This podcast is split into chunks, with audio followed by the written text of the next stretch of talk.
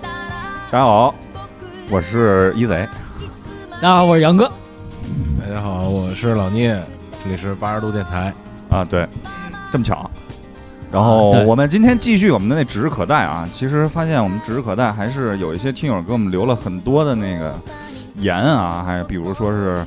嗯、自打去了日本以后才知道什么叫中古什么之类的啊， 就是可能真的是通过我们聊这期节目给大家一些日本的这些比较有意思的这些点啊。今天呢，然后我们继续我们的这个日本系列，我们从另外一个角度聊。啊然后今天呢，还跟龙哥碰出了一个更有意思的一点啊，对，然后就是以后可能聊的东西，可能我操更牛逼，我操是我都想聊的一件事儿啊。啊，那还是先先小孙机长跟大家先打个招呼啊，哎，大家好，我是小孙。然后我们的老老熟人儿，哎，重磅嘉宾，啊老有人点他头牌的那种，，啊对老有人翻牌的那个啊，大家好，我是龙哥。六桑是吧？呃，很高兴今天打来八十度电台，嗯、也很久没有跟大家聊了，然后这次借着机会，跟着这个我们指日可待的这个博主啊来来唠一唠，我跟着只要过来，今天是起起哄，打个酱油。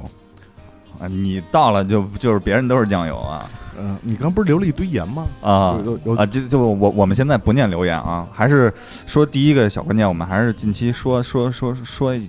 一个小新闻啊，说说一个小新闻，老聂我我我我我先说啊啊，你先，说吧。因为这嗯、这这快点说吧，因为这两天是那个广州车展啊，然后发了很多新车，但是我想说的不是广州车展，是那个这两天特斯拉发了两款车啊，一个是有有有一个重要的指标啊，第一个是那个有一款跑车。叫什么来着？Ro Roadster 是吧百？Roadster 米哎，加那速以一前不秒有一九， Model S 不是也是百米加速一秒九，不是新的那个一个跑车，那个 Model S 是 SUV 啊，然后、哦啊？Model S SUV 吗？是啊，啊，嗯哎，那它有哦哦哦，飞哦飞的啊那个哦哦哦哦 r o r o s t e r 是那个有一个关键参数是扭矩是一万牛米，什么概念？你可以上网看他那视频，哦嗯哦，特别快。就是现在量产车最最高的应该是 E，就是汽油发动机的啊，一千牛米是最高的一个扭扭扭扭那矩，这个肯定就它是是一是不万是主要是属于是能源带来的质变？嗯它它应它该是这样。它这是发而电且机续可以航时达到间这也个啊很长，对，而且续航时间也长，它带三个电机，带三个电电机啊。然后第二个是它发了一个那个一个大卡车，啊，发了一个能驮三十多吨的一个一个一个大卡车，那卡车的指指指标呢，风阻系数很低，低到比布加龙、布加迪威龙还要低。啊，对，布加龙威就是那个卡车居然也能跟跑车一样，嗯，就是它能它驮满重物三十六吨吧，二十秒加速到，这是概念型的还是量产型的呀？它是它是概念型，但概是念型二零二零年应该就可以量产了，嗯，我操，那你妈中国这高速又没法开了， 躲着点吧。。对，我说一下那个卡车特牛逼，压那个驾驶室在中间儿，就是中方向盘在中间儿，两边是俩屏幕 摩的是吗？前面一个轮儿对，就是说这样呃减少这个驾驶员的盲区，看就是盲区更小了啊。就我小时候有一个疑问，说驾驶室为什么在一边儿？然后旁边还得有一个人唠嗑儿，要不然那个司机应该睡着了。现在其实啊不需要，它有俩电脑可以那个自动巡航。这个孙机长应该能知道飞机是怎么一个工作原理，是吧？这这我这一听大屏幕全都是按照着七八七那么着改的，啊我觉得对对 七八七不就是五块大屏幕吗？对对对，而且那个它的续航也特别长，好像拿达到八九百吧，八百多我记得是。电池现现在电电池动对现在电动车不一般，它现在特斯拉是多少？四四百四呃，它官方好像是号称是六百，然后但是实际可能也就是四四百多，将近五百吧。现在以后电动车基本就是八百起，啊而而而且它那还是卡车，呃，这这这这，我我多说一句啊，其实好多时候这个电动车啊，都觉得节约能源啊什么之类，但其实从某种角度来讲，如果你电池处理的这个后续的工业流程有问题的话，其实它污染可能比这个汽油类的还大，我觉得。说的对，嗯，就是很多东西，就是还是你像现在中国这种电动车这么爆发的模式啊，这各种什么的避氧的啊什么之类的哎都在出，是 吧？逼养的就是有这个特别好的这个电池后期处理技术。我觉得它这比个北汽、什么江淮这些技术都要好啊啊。所以说，其实到电动车最大的污染是在电池最后的回收啊，对，啊。之前那个有之前因为在上一家公司，他们一个客户自己是北汽的，北汽新能源，他们自己也都说，他这个这个电池回收是一直无法攻克的问题，这特特特别麻烦。其实可能又是给自己挖了一大坑啊啊！就是就是真的是这个问题是但是国内的电动车大部分大部分都是出来骗补的，除了像比亚迪这种踏踏实实真心做电池出来的，大部分都是为了骗补，能捞一笔算一笔。嗯，短线嘛，玩的都是短线啊。所以很多东西到中国全都变味儿了。啊、嗯，然后我说个新闻啊，就是 TGA TGA 啊，现在正在正值 TGA 啊，现在我不是说 TGA，我主要说的是任任天堂被提了好像二十多个奖项，这次游戏囊获了，就是被提名了啊，就是包括奥德赛，包括这个 ARMS，包括什么 Splatoon，还有那个包括这个荒野之息啊，塞尔达，我觉得越来越刺激到我，一定要入手任天堂这么一个。啊，今这么今今年这任天堂真的是有点儿，有点大爆发，大爆发从大爆主发机到那个软件啊，就是完全的爆发。而且任天堂一直在坚持自己走的那种 IP 的道路，嗯就是游戏性。嗯，可能我们现在虽然你看我也在玩 PS，也在玩叉 b 也在玩等等等之类的游戏，其实它更多的这些游戏的类型，现在说起来其实千篇一律，枪车球，千篇一律啊，玩一会儿就会累，玩一会儿就会累。它没有那种真的是像我们小时候原创出来的那种游戏的那种游戏性很弱，现在写实性太强了。嗯啊，我觉得这块儿真的是还是给我触动挺大的啊！我就简短说这么一个小新闻啊，其实我的想法挺多的，但是咱们还是尽快的进入主题，嗯这还是聊一，聊日本啊，又聊到任天还是堂那个了啊草，那个草呗，还是那个 草，就等着孙机长帮我拔，尽快尽快。尽快今天我怎么感觉预感会跑题呀？不会不会不刚 会，才就不是一直在跑题吗？聊吧，开始吧，开始开始开始始你的表演。啊！之前两期呢，我们回顾一下大概啊，第一期我们聊了东京元素的这个潮牌的这么一个文化。第二期呢，然后我们聊了一下秋叶原的这个二手的文化和动漫的这种，我们从这两个方面呢，体现了一下日本的一个不一样的地方，而且给大家做了个参考。今天呢，我们再给大家做从一个角度，我们想了想，去从这个就是你儿时或者你崇拜的那些，或者是心仪的那些，不管是电影啊还是角色，还是还是动漫人物啊之类等等之类这些，他们的这些叫什么？这个原就原籍是吧？还是这叫什么来了？那个地拍摄地，拍摄地，对拍摄对地对对对，从这个角度来跟大家来怎么说呢？分享一下这块儿的一些就是所感所得啊，因为你像龙哥和小孙机长都是这个，因为要这些东西，所以要亲临这个地方。所以去圆自己儿时的这么一个梦，因为儿时的梦不光是买买买，是吧？咱对对们对更多的也要往深层去，有一些精神上的一对些这东个西啊、精神上的朝圣，这回是精神上的啊精神上朝其圣。实就是朝圣嘛，就是有这种这种感觉，参与感，对融入其中的这么一个感觉。这是我跟那次非常有幸啊，东东爱的那次朝圣是跟那个龙哥一块儿去的，对，因为其实大家也都听过龙哥之前的那个《东京爱情故事》啊，那个反正最后结尾很多人留言啊，就是龙哥到底说什么，但是感觉还是说的挺那个 挺那什么，但是不知道说的是什么。呃，我我要回忆一下龙那个。哥，你给解密一下，你 上你上次到底说了什么？简简简单的给我们概括一下。是《无聊案内》里也说的这段吗？我我就感觉要 跑题。啊，我在你读新闻的时候，一直让自己在酝酿这个情 绪。然后给说没了是吗？你现在说完之后，我现在忽然满脑想到都是东京， 都都是什么？想象都是东京热情故 事。你不带这样嗯的，但是说啊，咱们有有有什么事？其实上一期呢，确实是专门聊了一下东东爱。这个东爱本身对于我来讲是对我影响太深、太深、太深、太深、太深的这么一个东西，就是深到了影，真是影响到了我的人生观、爱情观和价值观。嗯，呃，所以说呢，带着这种情感上的冲击和影响你这个做人的这么一个呃和判断感情的这么一个这么一个精神上的呃这么一个这么一这么一个算灵魂上的呃一一一一一个指引，然后再去东京的时候，其实怎么讲，对我来说啊，《东京人故事》有两个地方是必须要去的，嗯就是被附加的意义是最重大的。代代木，代代木公园，嗯代代木公园是第一集结尾和第二集呃和最后一集结尾，从就是从开始开篇到画句号，一个很重要的一个地点 y o y o g i 这个地方就相当于说明了是东建人故事的一个开始和结束，所以说在这个地方会给我的感觉会非常非常的不一样，从哪里开始就从哪里结束，所以说当丽香对永伟说我喜欢你的时候，就是在 y o y o g i 代代木公园，那是她第一次向永伟文志表白的时候。啊，其实你说到这儿，我多插一句啊，就是丽香，因为也是我比较内心衡量这个女性的这么一个标杆嘛，是吧？然后看完了以后，就是确实是很心里很不是滋味儿的一个啊，就是因为再次翻看这个连就是日剧这个《东爱》的时候，因为知道最后一集他还还会在这儿说去说，因为你就跟第一次看的感觉不一样了嘛，因为你知道整个过程，你再去温习这个东西的时候，你会心里一种。就是五味杂陈，说不出来那种感受。就像最后一集，他站在代代木公园，这是永远完治。呃，当他最后一集站在代代木公园，那是三年后的时候，你待会儿发现这个时候的这个所情所景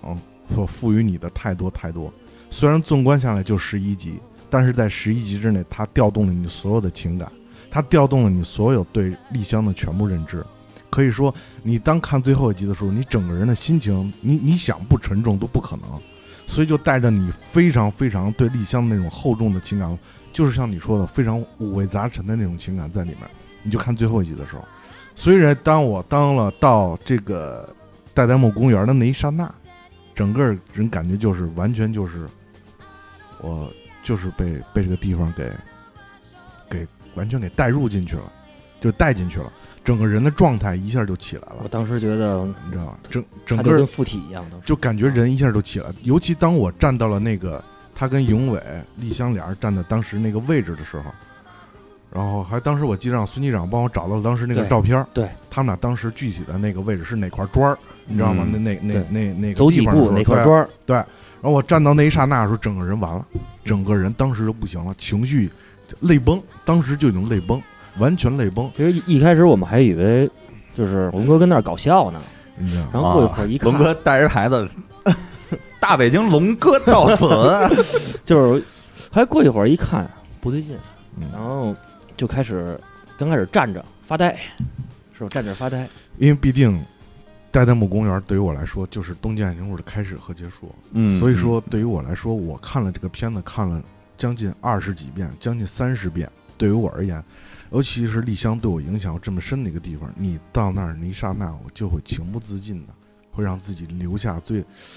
控制不住，我都控制不住了，真的控制不住了，你知道吗？哎，那就咱是往前完全说一就是下，泪往崩前说一下，你当时去日本，就是这是一个特别重要的一站，是吗？必须要去这个地方。也不是，当时是因为跟着大飞要去参加那个东京改装展嘛，嗯嗯啊，然后因为在东京的行程相对来讲宽裕一点儿，后来呢又赶上孙机长呢在东京也比较熟，然后说那咱们也就是把一些要看的什么，呃大皇宫啊，是所谓的什么秋叶原啊这些点儿都逛完之后呢，然后就说到了这个大代木公园，因为离那儿也不是很近远，我们住的地方不是很远，因为在元素那块儿，你知道咱们也提到了啊，所以说呢对，但是说这个就是你知道前面一拐弯儿，你知道吗？就到了。啊，也不是很费劲的那种。那说那那那那就肯定要去一下啊，那肯定是要去一下。既然离这么近，又不是说什么，因为毕竟现在你不能再像原来二十年前那种，或者说再像你十十几岁当时那种那种心态。你现在毕竟所三十五，所谓这个是所谓油腻的中年嘛，嗯然后嗯嗯看不茶缸子都带上了，你知道吧？ 所以说呢，就是说肯定还不会像刚开始看的时候那么激动了，但是那一刹那走，进那一刹那啊，还是是嗯，体内那种控附制体不住了，的情绪啊，就就全全喷出来了，还是一种就受不了了。时间，就是知道吧我其实就是可能我看东爱就是也也就咱们这个年代基本都嗯看过嘛，对，可能我不不会像说像你们就是就带入的这么强，但即便是这样，当我第一次我我跟他去的时候是第二次，啊啊，然后第一次去的时候，然后找到那个地方就发现那个地方跟当时电视的截屏，就我带着截屏去的，嗯嗯，就是可以说一块地砖、一草一木、树的位置、电线杆的位置，天完全桥的没有位置变一点儿都没变。嗯然后瞬间，其实像我这种程度的这种，呃，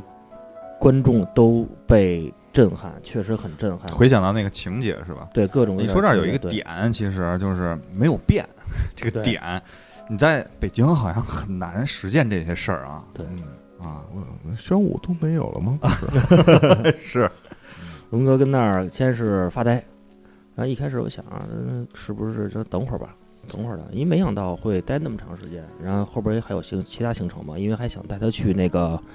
呃公司和那个他的那个呃当时东租爱那个租的那个房子，啊，就是拍摄他的那个取景地，取景丽地。香丽香丽香家的取取景地，嗯然后他公司的取景地对，还有他们以前下班经常走的那高玩线的那个铁桥，嗯嗯嗯，就是有一集突然间，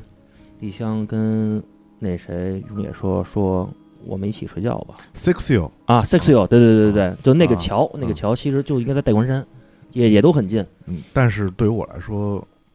那天没有想到会在代代木会留那么久，对，对对，真的没有想到因为被留那么震撼久的就但是是我确实受不了是了吧。我站在那个地砖的那一刹那的时候，我完全就是觉得，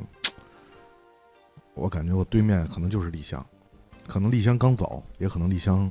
可能曾经来过这里。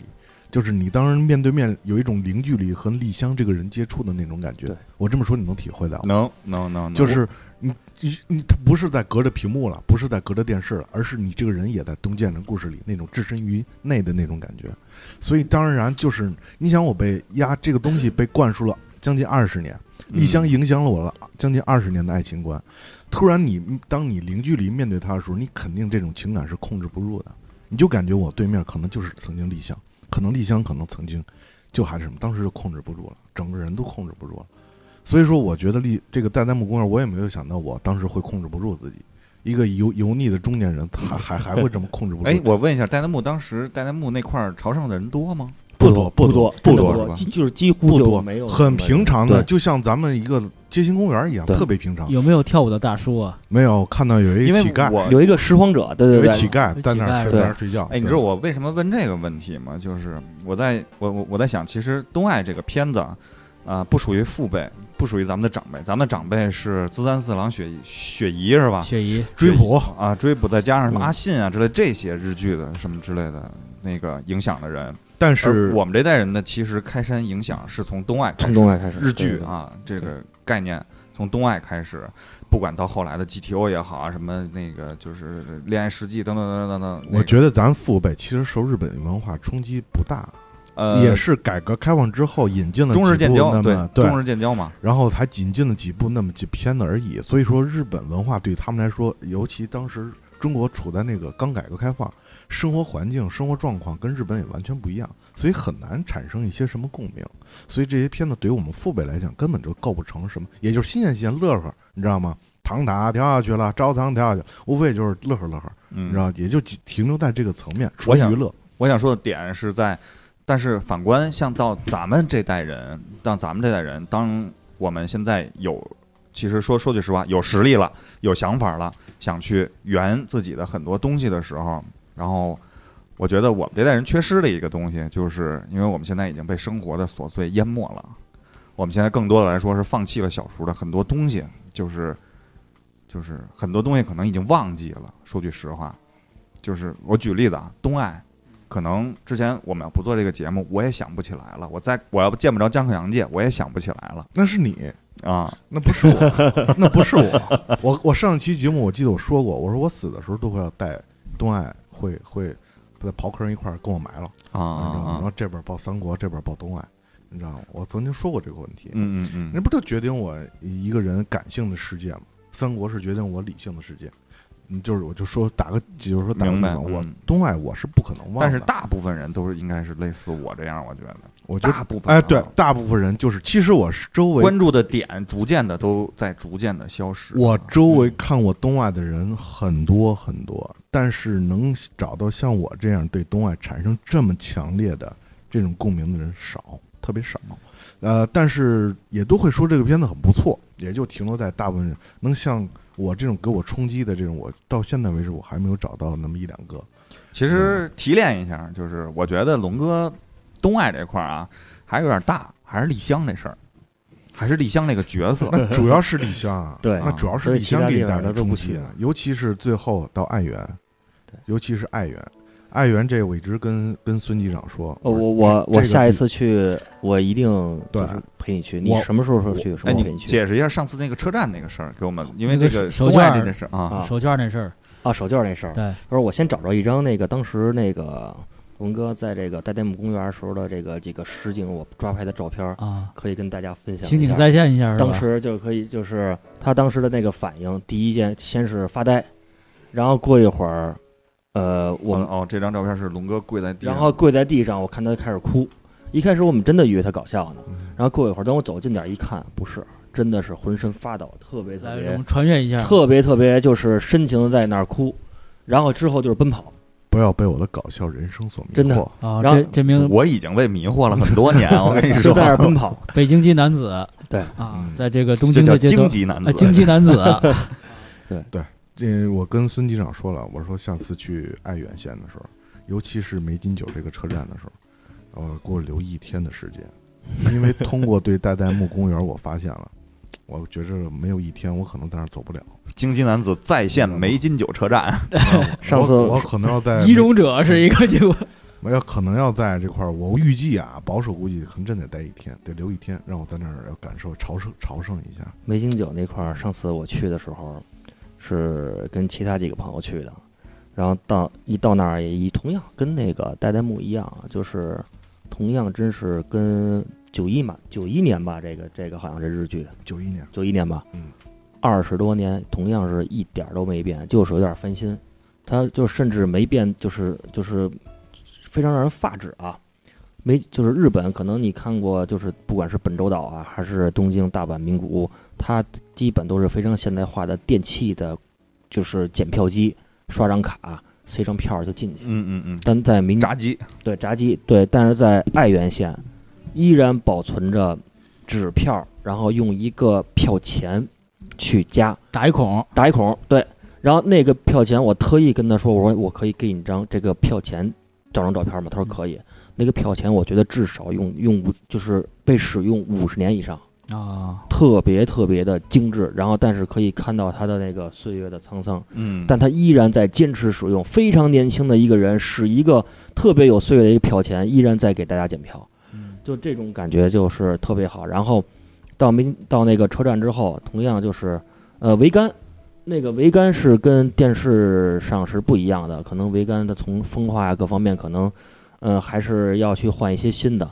然后非常有心，在桅杆上特意竖一个牌子，上面写着“东爱拍摄地”。然后那个桅杆上挂着好多好多的围巾，然后有的手手绢儿吧，啊手绢手绢对，嗯然后有的手绢上就是都是用口红用口红写着各用各国字体，嗯，有写着自己的名字，嗯但大部分写的就是嗯就是拜拜肯基，对吧？嗯嗯，写的那个，但我绝对不会写这个的。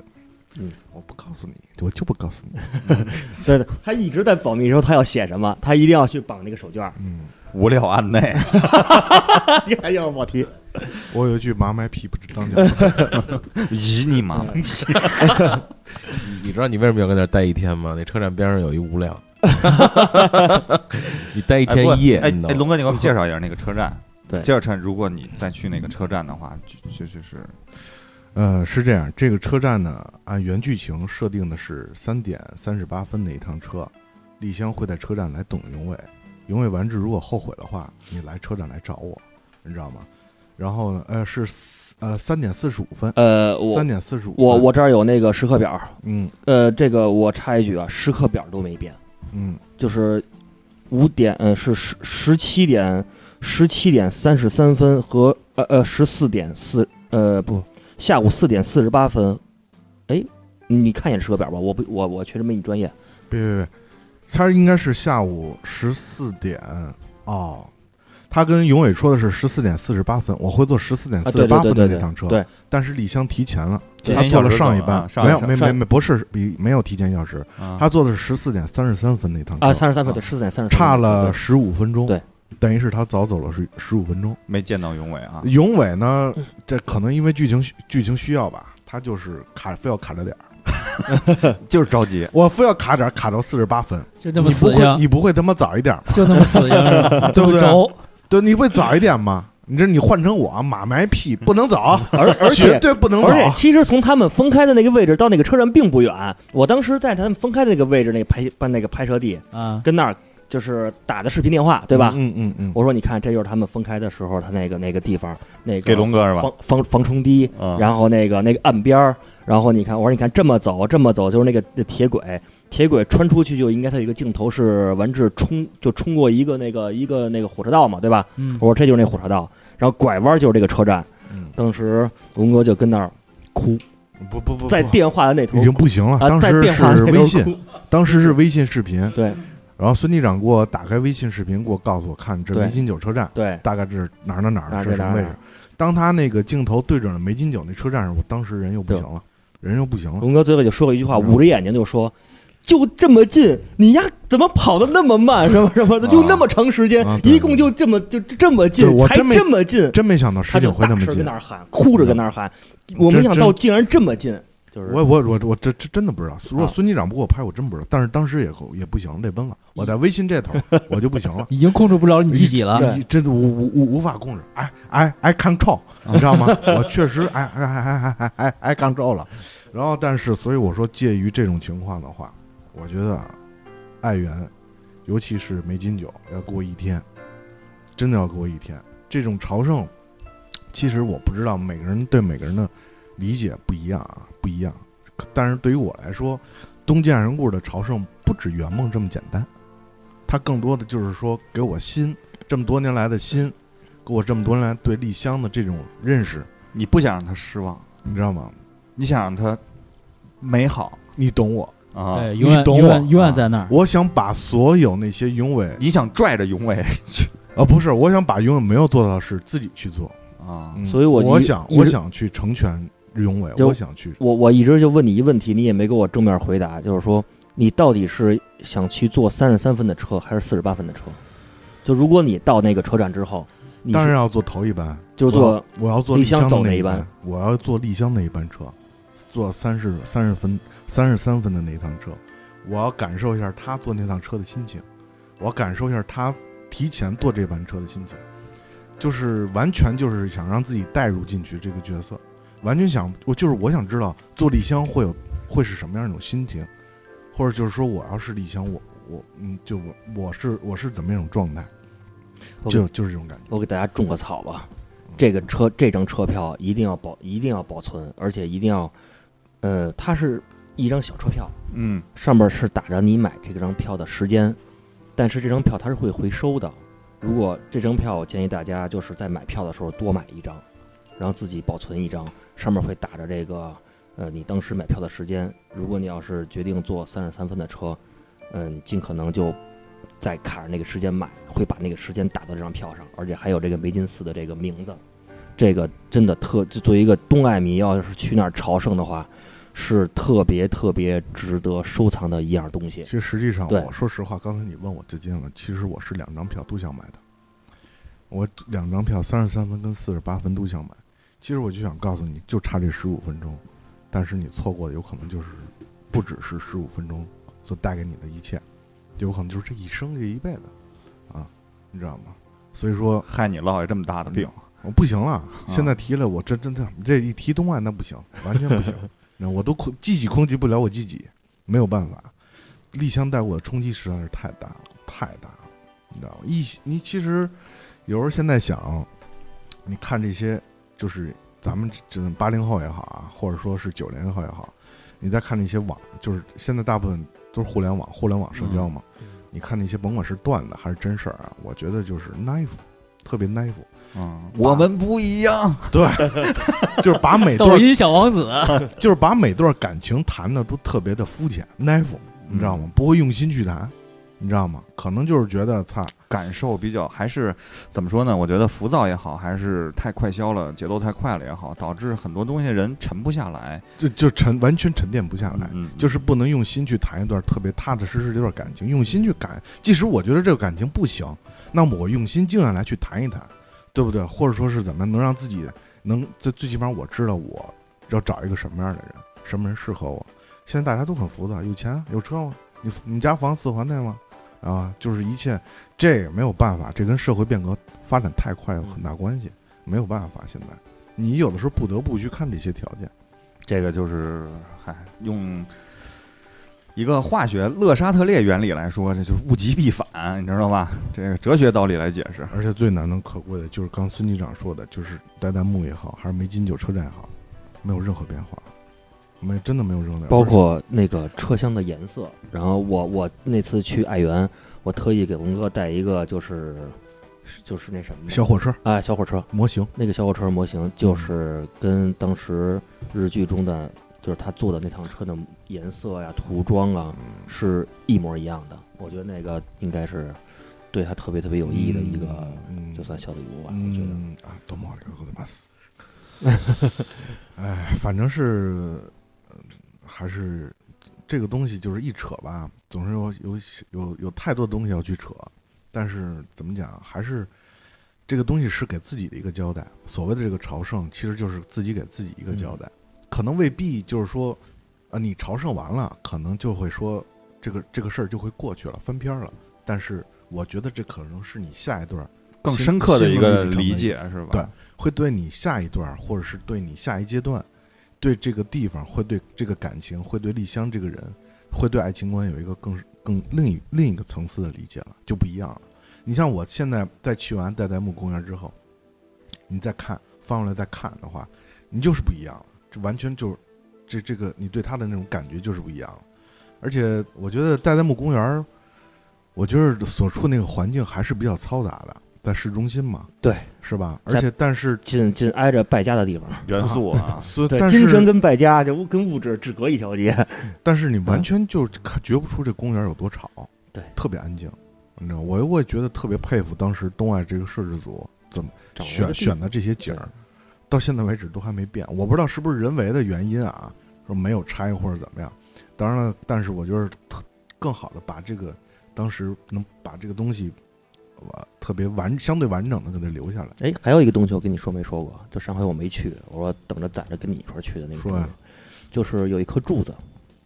那找不着了吧？找得着。我那个上回我上回我都找着那个地方，我最后没去啊，那那你跟我一起去吧。啊。我就是准备就是下次我陪你去爱媛的时好的呀候，我跟你一块儿去那个柱子。好的呀，那个柱子就是他们在那个呃刻名字嗯的刻名字，对，上面有他们的名字，那颗柱子依然保存，然后被目前现在是被叫九万高地的一个度假村保存着。嗯，然后是专门一开始它就是公开给大家看，但是嗯其实那边很多人也一样写刻着刻上自己的名字呀，画的就是也不太好，而且本身木头的东西它可能也是防腐防腐各方面都是问题，嗯所以它现在被被一个罩子罩着呢。但是那颗柱子还在，上面有他们的名字。下其次实就是我当初看《东京夏人故事》的时候是第十集，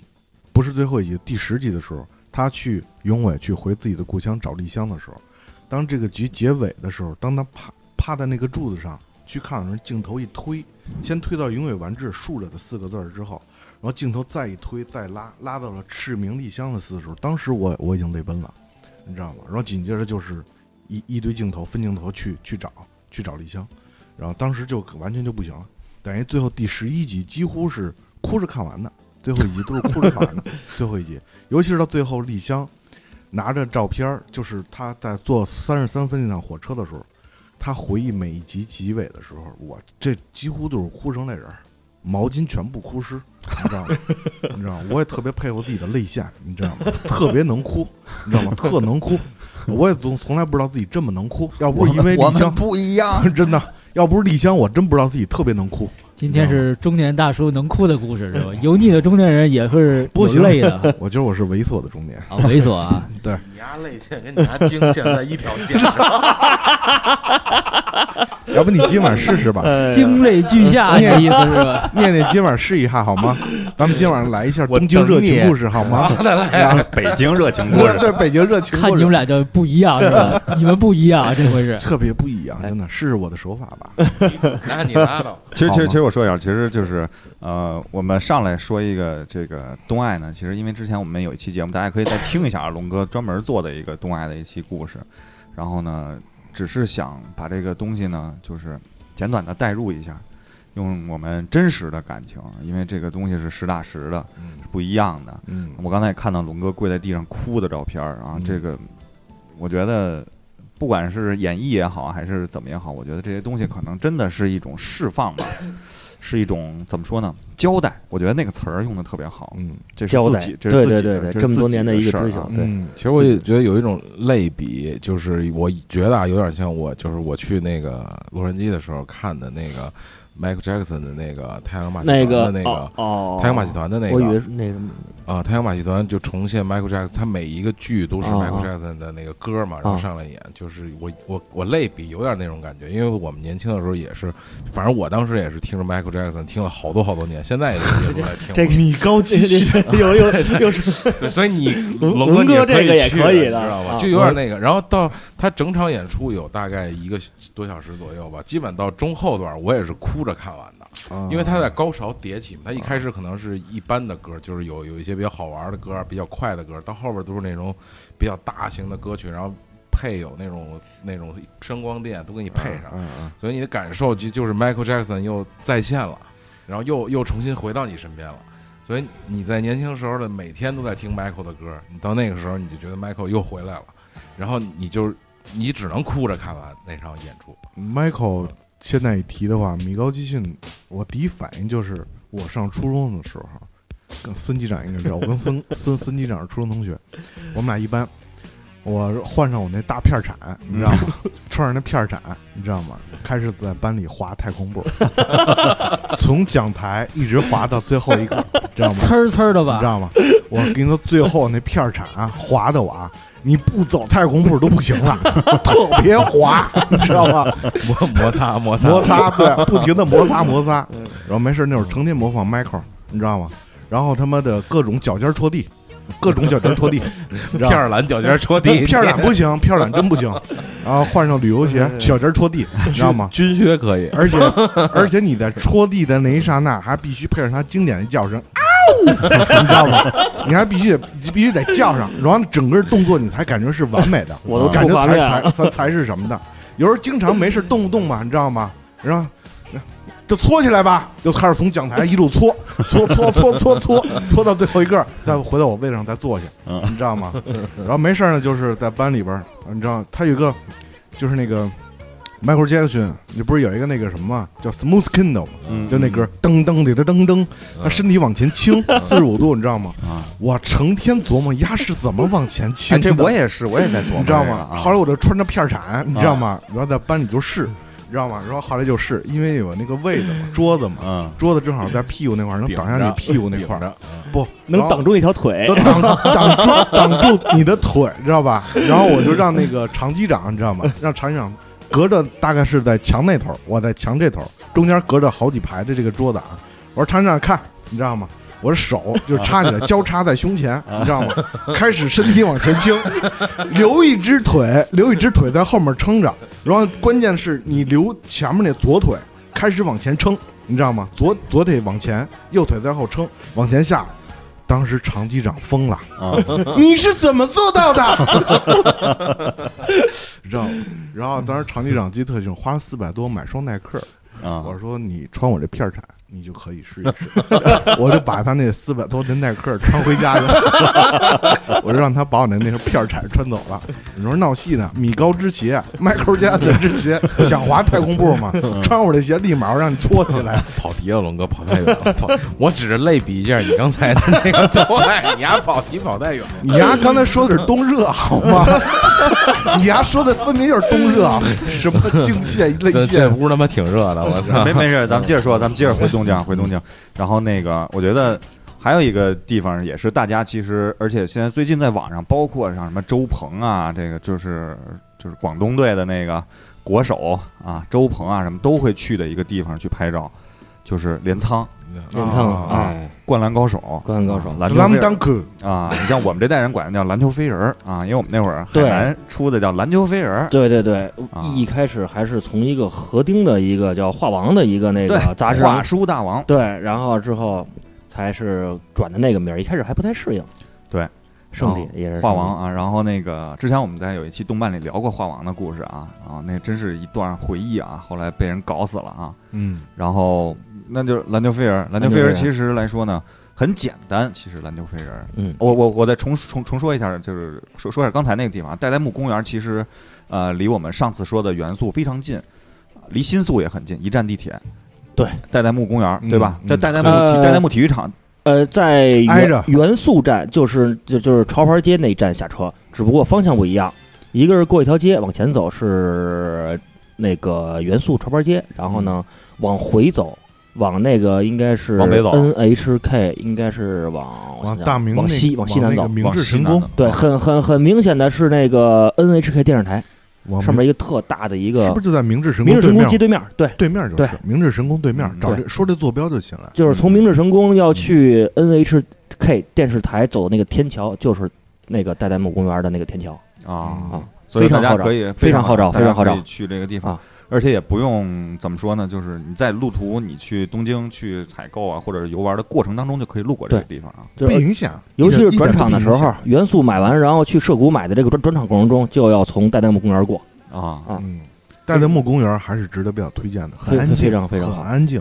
虽然它挨着那个代代木体育馆，但是整个公园的氛围很安静。因为它那种公园，我能想象到就是那种相对来说比较小的，啊比较小有有个比较小一二百平米啊，开放比较小啊，比较对小没有开放明确的门儿，没有墙，就是而且全这个开放。公园儿，你别看是这样，但是很干净，对很干一净。就尘不啊像染就像玩的那个如龙啊，这这些游戏里边有很多剧情都是在这些公园里边发生的啊，小公园就这种小的，哎，就是那种，其实可以说是小空场对啊，就那么一个小空场，就像机器猫里边也比他们的那一个空地啊，哎对对对有点对那个感觉啊。嗯是那个是那个，然后我们说到那个兰德菲尔，安全为人儿兰菲尔特别经典的一个地方呢，怎么说呢？有两个经比较经典的地方，一个是湘北高中，一个是片头曲的那个火车，火车道那火道车啊口，道口道口就是晴子一叫樱木，樱木一回头啊啊，那个就樱木他拿着包等火车的那一块儿，因为我看到很多网上照片，现在那个绿皮火车还是绿皮火车，一模一样。啊对而且能拍到跟原动画是完全一样的。对，我觉得我拍的那个是可以说就差一顶红帽子，除此之外跟那个是一模一样，截屏是一样的截屏是一模一样的。啊。杨哥，你应该现在放那个，放放放那个片头曲。对啊，因为是片头曲出现的这个对对对对画面啊。大声说爱你，大声说爱你，哎，不是是是吗？就不是，就是对，啊就是是大声说爱你，大声说爱你对啊。对， Kimi Gatsuki 哦，这个是我的眼里只有你是吧？ 啊，一定这歌，这歌有带特特别带感。嗯你也可以放迪克牛仔版的。而而且咱们这几个地方其实跟很多地方都就是不是说你不没有必要特意为它去一次，比如说那个，咱就说那湘北高校吧，嗯湘北高校它就是跟宫崎骏的三鹰博物馆挨着。啊，如果要去宫崎骏的三鹰博物馆，然后去完之后，然后打一个车，大概几分钟就能到那个湘北高校。湘北高校其实它的那个校舍画的原型不就是不就没有湘北这个高中啊，没是有，吧它叫东京武藏野北高中，那个地方在三鹰市，三鹰市就是咱们的三鹰之森，就是宫崎骏美术馆挨着。然后它只不过漫画中把那个校舍的样子画到这个湘南，湘北呃湘南的那个那海边儿。啊啊啊啊啊，画的明那白个海边啊啊啊啊，然后其其实如果你要想看校舍，就是在东京市区，特别近，从新宿坐车最多二十分钟就可以到。然后呃，如果要去宫崎骏的话，顺道就可以去。然后我觉得最值得看的就是那个体育馆，一模一样，篮球馆跟那个呃跟那个那个漫画中的颜色都是一模一样。然后那个校门大门口也是跟漫画中的大门口是一模一样，只不过就是湘北高中变成那个字儿写的是东东京京武藏野北高中，我也也北。哎，特别特别近。所以说等于就是铁男进入的那一个画面的那个地方是吧？哎，铁男还有那个叫什么来了？铁男和三井进学校那块儿，啊，包括每天早上起来，刘传峰骑车对对压对人的对那对个那个校门口是吧 对？对，那小门口。啊，然后包括他们那个就是，就五人组在外边儿那个小窗，体育馆外边儿的小窗，小小底下特别矮的小窗，啊，然后偷看他们那什么那个那个那个，就观观看他们那个篮球去打训练球训练的时候，他那个小窗都是一模一样的，啊，但只不过就是赶时候，经常有可能会有人不让进，啊，一我般情况也是很难进，很难进。我那次运气比较好，正好赶上下，呃下下午没什么课，然后我就一就是没人管，我就往我就往往前走吧。我就想走到那车棚儿和这个这个篮球馆的那个门口儿看看，拍张照。看看野间和水户洋平跟野南对对，跟对铁男那，对对对个交手的地方，那个小胡同，还有德南，对对那铁小铁胡德同南拐过去，从这儿拐过去就是。还有绝田大哥是吧？马上走到的时候啊，出现一个日本小女孩儿来问我：“你是你你这是干什么？”我说：“我是一个游客。”她说：“这实在是不好意思，游客不能进这个校舍。”我说：“好吧。”我说：“那我就走了。”然后最后就等于你是当时应该把等掏出一把钱给你，你你知道？吗？多少钱能进你？到位，嗯你知道？你看他，你看他怎么回答你，你知道吗？是吧？嗯，有点意思。要行的话，马上真的回身出了门，as as home，你知 道吗？马上带，马上带入 as home，好吧？又转为东京热是 吧？因为怎么说呢，篮球飞人呢，我们之前也做过一期篮球飞人的一个回忆类型节目，其实那期内容还不错，但是只不过录音效果有点，当时出了问题，临时采采取了另外一个备用方案去录，呃，怎么说呢，影响了全世界的这一代热爱篮球的青年，对，带入了很多，因为咱说句实话，我们小森机长，嗯，当年回中第一投手啊，那是现在、嗯现在依然能投，依然能投，现在是依吧然能投，就是现受了小森机长影响，上大学我变成投手 了。关键就是现在只能 投，哦，除投之外什么都不能干。 然后湘南那火车道那个就是都不用找，人最多的地方就是那儿。啊，就是就是很多人会在那儿去，尤其台湾人很多，台湾人特别特别多，所以跟那儿要拍的话，呃，拍到无人的场面还是抢位置特别特别难，就就看谁动作快，而且它不是每一趟车都是这个那个颜色的车，啊，经常会有花涂装，有可能那个。有可能这个这个大家等半天，然后过，然后出现的一个车不是那个颜色的车，所以所以特别难抓这个时机拍一个特别好的照片儿。反正我最后去过，我去过好几次，陪不同同那个朋友去。我到最后的找到最好的方法就是，呃，一听当当当当当，那车一响就开始抢位置，抢完位置之后，这个手机就不停，摁住那个一百张，就就一就摁住那个拍照键，就不一天拍好几十连拍张是嘛吧，最后挑一张，就只能、哦只能这样。所以以至于我现在只要再去日本，不管任何什么地方，只要一听当当当当火车一响，我就想往前冲， 下意识反应了呢， 下意识反应就往前冲。我听当当当当声要响，吹哨声，我就想往往外冲去倒垃圾。然后完，这确实真的就是还，我觉得我这张还是拍的是算是非常成功的，是，就就是就是差，哎呦呦，就就差一个红帽子，特别可惜，当时那个红帽子就就在我身上，我没拿。我当时戴着一顶红帽子，戴着一顶黑帽子，我也不知道怎么想的，戴的是这顶黑帽子。嗯，我们可以想象一下啊，现在今天这两位我们的指日可待的嘉宾都有这种这个怎么说呢癖好，啊，就是还原电视画面的这么一个，场景再现，其实简简单单的，在我们看来可能是一个。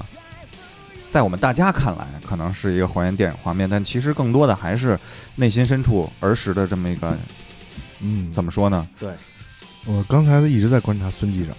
当他说到这块儿的时候，眉飞色舞，特别嗨心，是你知道吗？水都倒了，你知道吗？啊都都太太很难控制他自己了。我看，就是看来每个人对心理这个这个朝圣这个东西，真是感受。但是你去的这个东西，我敢肯定的说，一定是影响了你的一个东西。必须的吗？对啊，像像这个那个文哥应该知道，就是我是在一个足球传统校，不不会踢足球，然后是就是啊对是 啊，就是就我不也一样吗？我就会这一就是就只喜欢和就会这一种跟球有关的运动，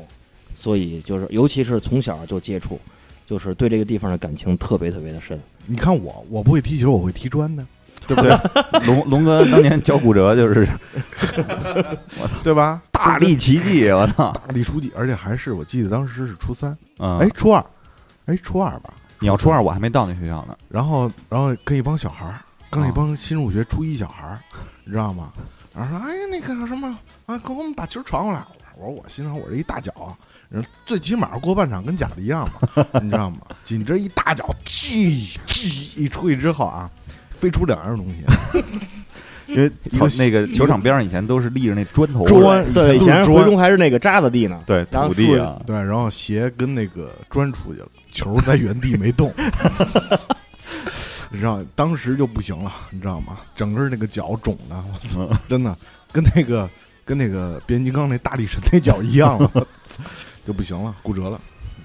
所以说，就是这个，其实篮球飞人正好火的时候是什么？就是咱们上初二、初三那会儿对，嗯出的那个单行本儿。嗯对因为其实我说个简单的东西啊，就是现在单行本儿，就是几个时间节点，嗯，从第一集我记得出到第四集是个节点，然后从第四集到第二十集是个节点，二十一集是一个节点，二十集往后又是一个节点，对就是它中间会停嗯停更，你知道吗？对但是停更当时非常那个急切，你知道吗？焦虑，啊啊！而且你像我看这个书，很少啊，很少很少有人，我觉得啊，因为我我我觉得我代表了大部分人，很少很少有人是从第一本开始看的。我的第一本篮球飞人是第十九集，第十九本啊是个倒叙还是插叙？你这啊，是已经我操莫名其妙跟陵南打成那个这样，莫名其妙这在说什么呀？一天到晚，因为很多背景故事之前他们说的话你不明白，而且那会儿做的这个版本的这个。呃我推荐大家现在重新买一次那个核定本看一下，你你你会发现很多以前你看不明白的话，现在全部都更新了嗯，那就是这方面我觉得我还是比较幸运的。啊！我记得我在小学四五年级的时候，四年级吧那会儿，看那个漫画的时候，能看到第一从第一季开始看的就是海南出版社出版的《圣斗士星矢》，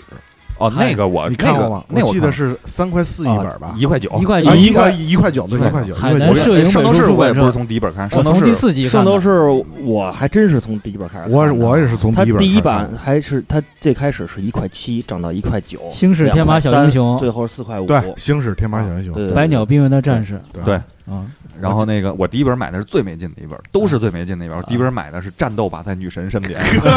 操，上来就是乌啊鸦星座撒棉，我说这什么东西啊？那个啊集，我说这么猥琐这个东西啊！然后后来越往前看越好 看，有卡西欧式了，对，不是卡西欧是，主要是那个我刚才举茶缸的时候，你你说了一个特别猥琐，我感觉你在说我。哦，不是不是，那是乌鸦星座撒棉。然后就是说了很多不明白的话，然后从头再去捋这个东西。篮球飞人也是，我记得那会儿影响我特别深的东西啊，篮球飞人有几块特别精彩的地方啊环节，就是一个是那个就是跟海南打，就是他那个四强赛的时候是比较精彩的，嗯跟海南跟那个陵南。云南，然后跟那个，然后在之前呢，跟襄阳是一个代入，其实带对襄阳，因为襄阳那个用了一本半嘛，花行用透，了用了一本半就就就讲完了嘛那场比赛。然后最精彩的地方反而是那个，就是在从第六集到第八集、第九集结尾吧，是他们就是打架那段儿，就是因为那会儿又配合着《古惑仔》嘛，配合着陈近南 看这个，红星炸 fit，然后去看那段儿。然后呢，因为当时看完第九集呢，莫名其妙的很多三井加入啊，包括脸上有疤了、牙掉了、呲一下牙，不明白为什么。我有一哥们儿就给我讲，我操，从第一本儿给我讲是怎么回事儿。当时电话每天打俩俩小时，我跟那个开始给我打电话，给我讲这事儿，然后我再去看这个书，影响颇深，包括那个风格，包括那会儿。就是能想那会儿梳背头那些人都是吧，不一样，跟中国的风格啊是吧？然后包括那个怎么说呢？那个呃，你像三井寿这种，三井寿为什么那么吸引很多人的那个，嗯，就是因为这个人物特别的丰满，对，特别立体对，啊 特别立体，因为他有有血有肉，辉煌的时候，嗯，也有暗淡的时候，暗淡时候也有也有走错路的时候，对对对对吧？嗯然后你不像赤木，从头到尾就是一个执着。对对对正正面啊人物啊，樱木从头到尾是一个 傻，对啊，是个愣。流川从头到尾就是一牛逼，对这些人其实并不吸引人，对反而是三井和宫城这样的人嗯更吸引人。嗯然后包括后来出现的这些，你像这些怎么说呢？这些人物吧，你像福田，很多人都会关注这些人啊。包括可能你像我这种更怪异嗯的关注的，可能我会关关注到什么深津一成啊，或者是绝田德男，我会关注到绝田德男，绝田大哥啊，是姚吧大？姚大旗就是姚大旗啊对加油，不是这些还还是挺搞笑的。对他没有他们，其实觉得也挺没意思的。啊，对，整体的漫画也不会有那么多的丰富的嗯对这对些对，东对西对啊。对，然后对我觉人家得还是挺搞笑的，我觉得。啊，而且你像这个《灌篮高手》是一个没有结尾的这么一个嗯，怎么说呢？短片，短就是对对，三十四本单行本，儿，嗯对吧？然后那个，你像后来井上雄彦又做了一个十日后，十后黄十日后黑板画，啊，三天展出的这么一个十日后，被大家抠下来去，去再一次的掀起大家对这个《灌篮高手》的这么一个热情吧，我觉得，嗯我觉得因有为它并不是单纯的影响了我们，影响了日本，嗯，它真的是影响了全世界这种热爱篮球运动的这些，我觉得这就是日本文化最可怕的地方，你知道，他用他自己的这种文化来征服你。其实，咱们咱我扯一句远一点的，你发现日本成功的大动画都是这种套路。你像包括海贼，足球小将，包括对火影、棒球王子、足球小将，全都是这样，网球王子，对，热全血都是这漫画种，啊全是这种套路。所以说，这种大作就是完全就是透这种日本人的文化。而且他这漫画，我觉得对人物的性格和人物的这个这个构造都特别好，嗯，就跟日本人的习惯、生活习惯有关，包括那期咱们说那个关于这个日本那个书店的问题，整整体整个日本，他就是喜欢看书，喜欢文学，然后喜欢人与人之间特别细腻的那个感情，包括咱们待会儿要说到那个言叶之庭，嗯哎，言叶之言叶庭，之庭，嗯，其实，嗯、然后，然后，然后，那个咱们待会儿再说。所以我觉得这些东西就对咱们这一代人真是影响特别大。嗯然后还有就是说到这个《灌篮高手》吧，就还说到朝圣这个，我觉得有一个地方是一个特别不起眼的一个地方，可以就是跟漫画没有任何关系，但是我也是建议大家去看一看，也算是一种朝圣。前年 A 勾跟《灌篮高手》出过一双合作款的鞋，嗯嗯，那双鞋是全红的，嗯，然后后那个后跟儿绣着一个十十号樱木花道那个。黄米阴道是吧？哎对，然后然 后然后绕跑题，嗯然后那个整个鞋身上是用激光烫着，是呃漫画其中有一集就是樱木花道飞身救球的那个那那个小片段，那双鞋在涩在涩谷有一家足球用品店啊、运动用品店，那双鞋上面有一个井上雄彦的亲笔签名的那双鞋在那儿展出，一直在展出，我觉得特别值得去看一看。就是你说这鞋，其实呃，你像之前老聂知道，我收过一双那个当初的乔六，也是最重要的原因，就是那个配色是当年樱木那第一，双配色吧，他是第一次出一个那个，就是他是复刻是哪年来了？一四年14年那的个二月，是红外线吗？不是他先出了一双偏粉的，啊，偏粉的那双，我收的是那双偏粉的，然后后来实在是驾驭不了，穿不穿出不来出。去是啊吧，？穿不出来啊，就是，你可以给我呀，整啊给我穿，你知道吗？但是因为真正的樱木穿那双是红色的，就是就是白红灰，是那个配色的樱木的那个配色。后来他又重新出了一出了款，对，重新又出了红出白的出了那个啊，？我记得我在初三的时候，那次那次也是因为像花木阴道似的，然后做一个场外救球，结果跟我们班一同学眼， 跟我们班同学眼睛给杵了。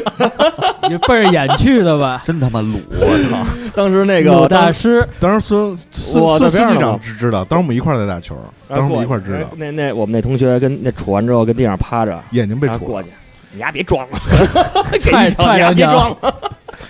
所以说我不知道，我真把眼睛给杵了，真不知道，我就以为他坐地上捂着眼睛，我看不见了，看不见了。 而且真中中考之前，啊，嗯真是中考之前二摸，夸啊还没二摸呢，摸哎我操，刚过完一摸还没二摸呢，十八摸，你知道吗？嗯，我们去打球去，嗯结果我就是一个飞身场外救球，你知道吗？结果给他眼睛杵了，结果他妈的，当时我还真以为他是装的，我还坐地上踢了他一下，别他妈装了，赶紧起来！啊结果一看，他说我，后来我把他好眼睛挡上，我我就开始冲他那个被杵那眼睛比划，我说这是几，这是几，这是几？他说我真看不见了，我当时一下后背都凉了，坏了， 你知道吗？真坏 嗯了。还得买假眼球儿 给他。嗯，有你说起这个刚才场外救球，我突然想起这么个花木引导这么个事儿，你知道哦吗？ 其实就就就像那个怎么说呢？而且就像我刚才说的几个阶段啊，而且他那个井上雄彦的画风也是在变的，在这一整套这个书里边儿，呃，一到一到应该一到第一集到第五集，它是是一个风格，啊从第六集到差不多第二十一集。二十二集左右就是又一个风格，到最后的决战的时候，风格又变了。对它画风啊，画风是不能说画风变了，它是很多细节让你感受上是有一些变化的。嗯，是你从总体越来越糙，我觉得。对，就是我，感觉而且我其实也不是是越糙，就是呃头和尾都不如中间那段精致。嗯，画的都不对如中间那然后段儿我后来精致啊听他就是我看了一视频，他说那个懒得画了，然后给樱木画一秃子，就是樱木头发太多了，你知道吗？啊对， 啊他懒得画，这个会会剃头发，剃不是秃我子觉就得简简单了我就。我我听说啊，我只听说但不确定。他们说像宫崎骏、像蒋雄彦这种大师，他后期在画的时候都是他底下团队哎的。对我刚有我刚要问这个问题，因为对因为就就不是大家在咱可们以做过这推这个荐大家还是啊看一部日剧啊，叫《重版出来》，啊杨哥之前在节目里推荐过，大家可以看一个日剧，松重丰和小田切让嗯主演的这么一个重版出来，就是画漫画的嗯这么一个故事，他们是编辑。然后怎么看那些大哦师去画画？他有一带个团队去给他画，对包括井上雄彦以前也是北条司的助手嘛，现在我看这些松中峰在演的片儿什么的，我觉得他不吃饭， 我都觉是得没意思。这真，你有没有这种感觉？ 我觉得他这集必须得吃点什么，你知道 吗？他不吃饭，我觉得这集他他干嘛来了？嗯，有这种感觉一 总，伊总，五郎是吧？嗯，我信你。肚子肚嗯而且子还老确实是饿还。呃莫名其妙的，就是包括他也演了很多美食，你像那个嗯 Dinner 也是他主演的对一个 Dinner 也是 Dinner 也是，只不过是西餐的副厨演的是这嗯对个啊啊，，然后那个孤独美食家每回一饿了，就是三重那个放大，噔噔噔，然后那啊人对嗯越来越大，噔噔啊，啊就开始饿了。嗯，好了，哥一对，你知道吗？就开始啊， 咱们继继继续说，就是其实来说呢，怎么说，《灌篮高手》篮篮球飞人啊，其实我说实话，我并不习惯叫《灌篮高手》啊，但嗯是现在这个可能因为英文嘛，直接译过来 “slam dunk” 是吧？ Slam Dunk Dunk 啊，slam dunk，扣篮儿是吗？ slam 啊 dunk，，扣篮儿嗯，啊，包括这个这一影响了我们这一代这么一段时间内的这么一个嗯我觉回忆得吧我觉得应该是全球的这一代人，包对括日本的八零后，可能估计也会受很大影响，嗯，所以我觉得，但是我觉得怎么讲，日本人还好吧？我像他们，如果真是咱们不是朝圣嘛，聊朝圣嘛，日本人朝圣可能就是分分钟的事儿。嗯对于咱们来讲，远在他乡又深受日本文化的这种这这种熏陶的时候，你在朝圣，需要确实要考虑到你这些比较细节的一些东西，你你知道吗？然后像一些什么机票、酒店，当然了这些作为软广告啊，大家可以关注“指日可待”这公这个公众号，你嗯知道吗？这上有更多的干货给大家介绍。具体其实你具你体说怎的么去就不说了，就是因为你说到这公些园都有都是我们找了很多就是取景地嗯啊嗯拍摄的原的这种场景。嗯我为什么说到这块儿呢？因为前两天我还看了一篇文章，因为之前我在节目里老提到那个金敏，我不知道你们知道不知道啊？金敏那个导演已经去世了啊监督啊，啊，胰腺癌。那个三十九岁，然后之前我提到他拍的最有名的那几部电影啊，为嘛那个叫什么《为嘛的不污》啊，包括《红辣椒》。红辣椒为什么之前我提到过这个？就是诺兰一直不承认他那个电影《盗梦空间》是借鉴或者是是什么，但其实《红辣椒》早在他十多年前，《盗梦空间》就已经拍出了这种几层梦境的这么一个关系。我嗯而且我说的并不是剧情啊，我我我想说并不是剧情啊，就是我想说的认真程度是什么？就是拍这部电影的时候时间拖得特别长，原因是什么？所有的那个叫什么？那个原画，所有的，因为你要拍摄所有东西之前要要要做原画嘛，就是包括你拍电影之前都要做这个分镜头嘛，都要去画出来嘛。就像大家知道什么异形啊之类这些，莱德斯克利什么莱莱德利斯科特啊之类的，他们这些导演都是有绘画功底的啊，都会去画这些东西。金敏就是一张一张一张的画出来，所有的时间都是拖在他这儿，就是就是他的那个叫什么分分镜头的那个脚本巨厚无比，然后拍出了这部电影，拍了几年呀、这个东西出现的这个东西，才到现在他已经去世了啊，大大家来发酵的很大啊！现在他这个东西，可大家可以关注一下金敏，包括他最有名的那个，就是就像中国有一个林觉民写的《与妻书》一样啊，今日与你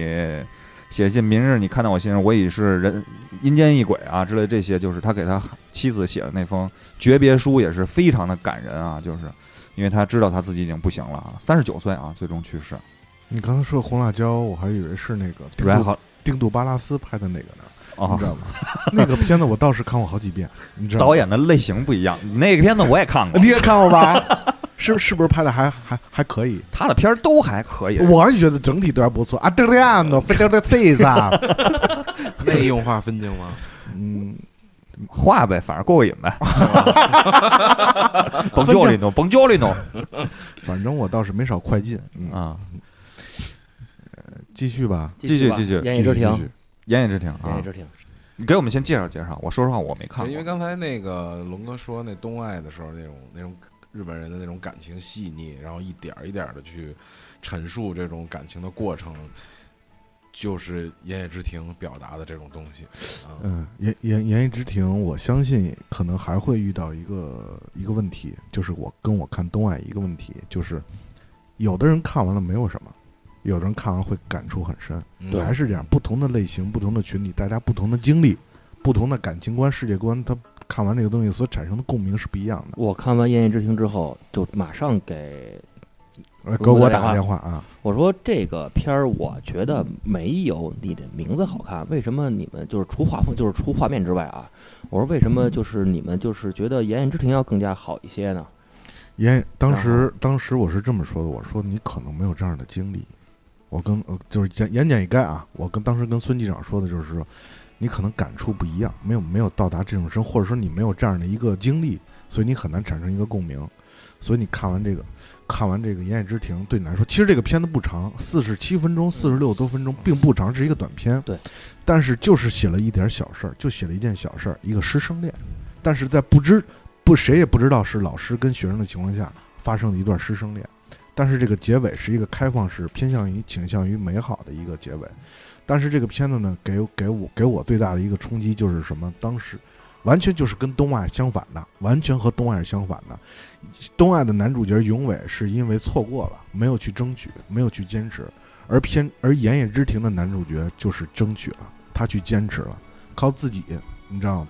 博得了最后是不是有女主点给你圆东爱这梦？所以你对这个片子特别的啊也不是这个这个片子跟东爱完全就不不不不在一条线上，但是它会给你一种很正能量、很积极的一些东西。嗯大团圆。当然，了，也不是大团圆，是一开放式结局，没有告诉你，没有告诉没有你结果尾最后没有结果，没有结果。但是你让你去想，但是给你留下一个还算是美好的这么一个这么一个联想的这么一个方向。但是呢，整个这个片子呢，拍摄的过程呢，其实就是一个地方，就是在新宿御园，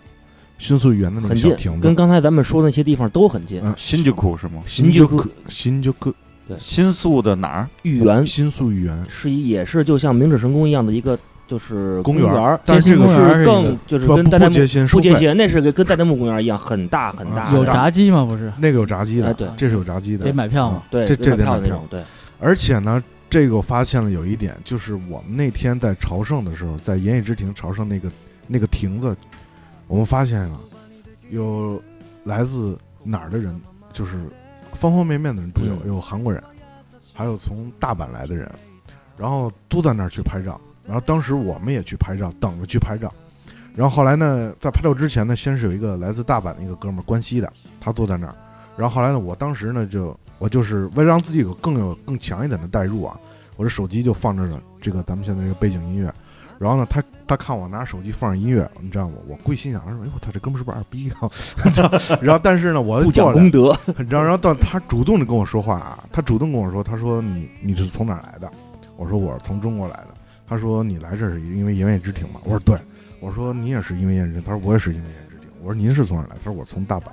他说我也特别喜欢看言叶之庭。他说我这次带了家里来来东京说白了，看那一个看题目那个名字叫什么？言言叶之盐庭野之庭，盐业之庭。对对，其实这个片子不长，大家可以抽功夫睡前看一看。 B ，B 站站就有是吧有？B 站就有对对，而且呢，我觉得这个片子一定要一定要看一看高画质版本的，因为这片子本身新海诚在画的时候，这画面就已经很变态了，嗯所以他估计也不能再往下画，再画都得得那得制作成本也多贵，画面特别棒，这部片子画面特别棒。尤其那个雨那画的，嗯而且且而且整个片子它的故事就是一气呵成，没有什么尿点，嗯你知道吧？真的没有什么尿点，就完全一环一环推进的很快。你想，四十六分钟要阐述一件一件事儿，还有从从开始交代结局，还有交代还有整个交代故事这个过程，所以我觉得全程故事很好，而且还是最后，最后俩人在这个天台上的这个就是下着雨，俩人在天就是楼梯间吧，人不能叫天台，在楼梯间的时候，两个人在那儿。这种互相大声的这种这种，就算是倾诉也好，大声的指责也好，就完全就是高潮，本片的高潮特别痛快，听着特别痛快，你知道，尤其是男主角那大段大段台词，他说你太狡猾了，你你明知我是你们学校老师，你不告诉我，你现在是这么坑我，你对我根本就不是喜欢，你就完全把我耍弄于股掌之中，你怎么能这么对待我对你的感情，你知道吗？就是一顿对老师指责，最后老师听了自己也快不行了，老师心里也有自己的苦衷，先是一顿大哭啊一顿哭，然后最后就是他告诉大家，我每天我也很沉重，我背着背负着沉重的步伐每天去上班，我不想上班，咱们等吧吧吧，一说最后俩人全都倾诉完了，彼此都知道了，俩人最后相拥在天台里，最后镜头拉远景，你知道吗？他就是完全就是新宿实景，新宿实景，新海诚，我不知道为什么他拍片子，包括你的名字，你的名字也全都新是宿料实景，对实景，新宿御园这里全都是实景你，说这个就包括金敏那个文章，大家也可以看到啊，他所有很多细节啊，就是包括那些实景画出来的实景，然后包括垃圾袋儿里的东西，垃圾桶里边垃圾袋儿的东西，他都会画的非常的精致，嗯，这是非常细腻。啊是是是，那个对盐野之庭，他那个喝的那些就是自动售卖机那些东西都是写实的，但对是你知道有一点啊，就是动画导演就像金敏说的一句话，就是没有必要的东西我是不会画的。所有画出的东西都是有必要的，嗯都是有用处的，所以他会去这么去做。因为他说我不是，你像我要去，我要是电影导演的话，我摇一个镜头，天空有一只鸟，有一只鸟就有一只鸟，然后我觉得或者有一片云，这些东西是我控制不了的，我没法去除的这些东西。但动画导演并不是这样的，所有所以大家可以换一个角度去看动画，他为什么要画出这些东西都是有意义的啊。而且当时我们在言语之庭那个公园里面，然后看整个当时新宿的那个那那个楼、嗯那个角度，在动画片里看的角度完全都是一样的，嗯完全它是按照实景来拍的，唯独有一个区别，就是它言语之庭实际取景那个小亭子里边，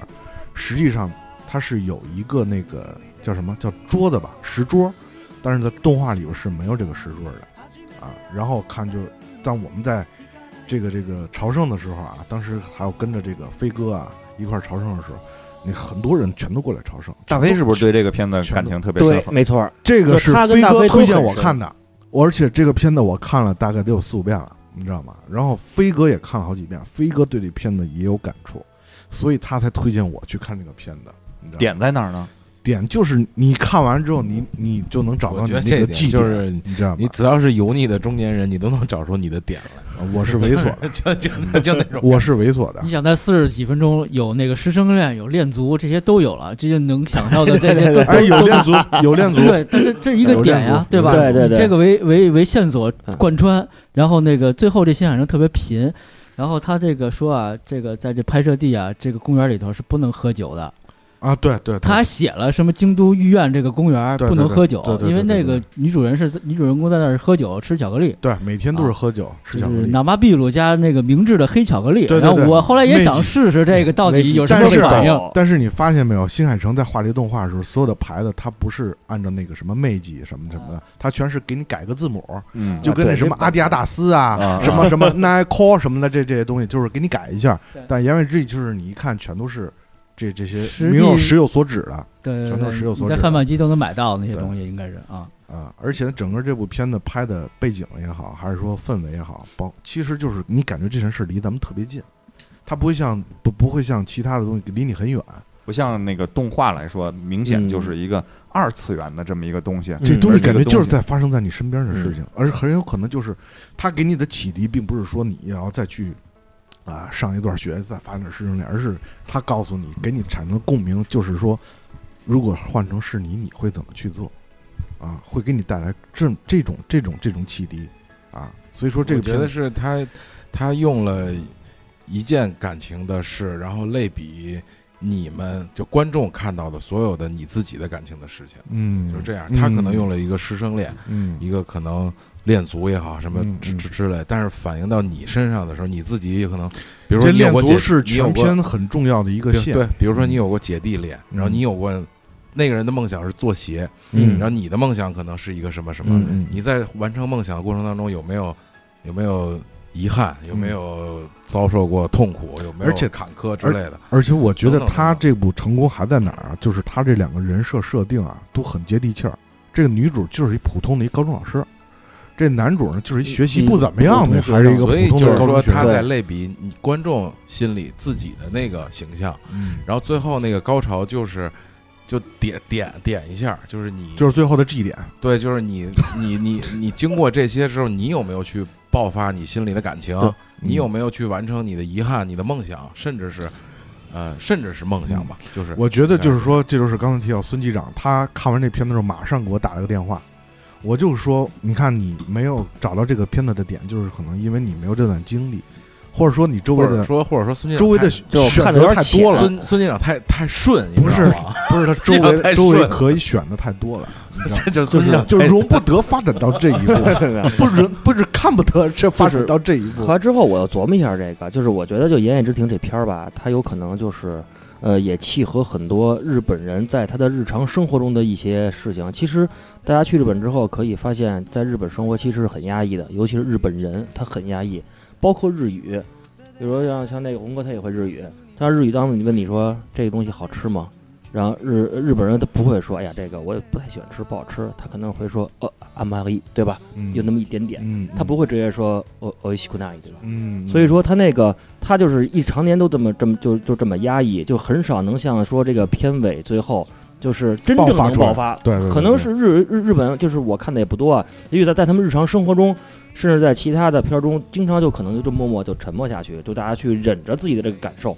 但但是他这个片儿就最后爆发出这个感受，所以可能就是更加就是去给日本人一日本本地人的一些感情能宣泄一下吧。我记得有一年应该是去年吧，去年评选出日本的十几大就是用语，就是有有一其中有一句我就感感触特别深，有一句叫“打麦油打麦打麦”，就是说意思就是说说你一定要大胆的说出不行。对对对，就这句在日日本那一年特别特别的出名儿，就就很简单的一句日语，但是可能就是它能呼唤出很多日本人内心中一直被压抑的那个情绪。可能我觉得这个点也是言叶之庭在日本，或甚至就是现在很多人就是比较受欢迎的原因吧。所以像发我我去的时候也发现，跟那儿朝圣的人，日本本土人、日本本地人要要多得多。而且还有一点，《岩野之庭》是一三年的片儿，哎，一三年、一四年吧，而且这片子得有大概三四年的时间了，到现在为止还会有人在那儿去朝圣，就足见这个片子其实对于影响力还是对很广泛的我啊。我时觉间得还是这个很片长，子说的拔高一点啊，就是对亚洲人的这种共性文化还是有一定触动的。对，因为你刚才说到这个，就是呃，一定要大胆的说出不来说，其实我们也很难做到，在我们生活对这个社会上，因为更多的来说呢，我们需要维持很多就是啊、平衡、中庸嘛，人情对吧？关系、对面面子，对这些东西，你你身处这个角色来说，真的是很难做到零和一之间的关系，更多的是在零和一之间啊。就是我觉得是因为我们说不的成本太高了。如果你对这件事儿随随便便说一个不的成本会比较高，你会失去很多。嗯哦这个我觉东西也得是东方文化吧？我觉得好像东方都都都是，就是西方可能会好一些。对，完完全东这方哲学嘛，呃哎，叫对叫对叫对，东方哲学嘛对就就这个东西就是，我这再聊就上升到这个怎么讲，就是远古在在古代这种封建制度啊，这人被于这个奴奴性管制的，对于顺从的理解，对于这种这种顺从的理解，而且对于人人之间这种，因为亚洲文化，我觉得太太像了。太像了，所以说就是说，日本人能够用他自己的手手段，就是像新海诚那样，用他自己的画风，用他自己的想法，能画出这个东西，其实也是代表了一大部分人。我觉得就是刚才就像孙机长说的是，把你内心压抑的东西用这片子里给释放出来、爆发出来。就是你平常对生活中很多压抑的事情，你没法去说，或者说你没法嗯完非常贴切的、适合的表达出来的时候，你可能看这片子，你可能知道找到这个记忆点在哪儿，你怎么去宣泄出来。其实人老压抑自己的情感的话，长时间自己会，我我觉得个人认为，长时间压抑自己的情感会让自己变态。对，所以日本人才是那样嘛。所以说，日本有的时候你就会确发确实是因为嗯变。态的日本人，你看为什么会特别多？你知道吗？嗯因为他们太习惯压抑自己的对感情了，你知道吧？所以说，该释放就释放，该释放就释放。该怼就比如说什么左 左手右手一个慢动作，这个就挺好，挺好，你知道吗？所以说，该释放就释放。我真是这片儿我还没看过啊，你说完了以后你看安一利下我了啊，我就得就看一下。今晚上我就得是看一下啊。我是因为上礼拜其实刚看，然后因为要做这节目，然后看完了，觉得确实是这样。然后我就唯一的想法就是雨天去一趟这个京都，就是哎新宿御苑，一定哎要对雨对，刚才一定我要刚下要雨天儿说，我去对吧那天正好赶上刚刚下完雨，但没下雨。哎，是吧？我们去那天大晴天，嗯啊，因为他那故事一直发生的就是下雨男男女主人公是在下雨，下一个雨的时候一个才逃班一个逃课，对对对对啊，对对俩人对是在这个机缘巧合对下啊相遇、相识、相知对啊。没错。其实下雨这东西就是很容易能发生一堆故事，它这种设定也是很凑巧的，你知道吗？你想下它雨，也比如有说点儿这种没没带伞呀、俩人打一把伞回去吧，你知道吗？再下雨，连个俩人一块儿怎么都湿了，你知道？下雨天打孩子呗是吧，闲着也是闲 夏天着。管孩子是吧？这种这种桥段，因为以前上课的时候老师也学过，就是就教也教过，就是上那视听语言课这种，他就是创造在戏剧的冲突上创造这种矛盾关系，也或者也叫做就是这种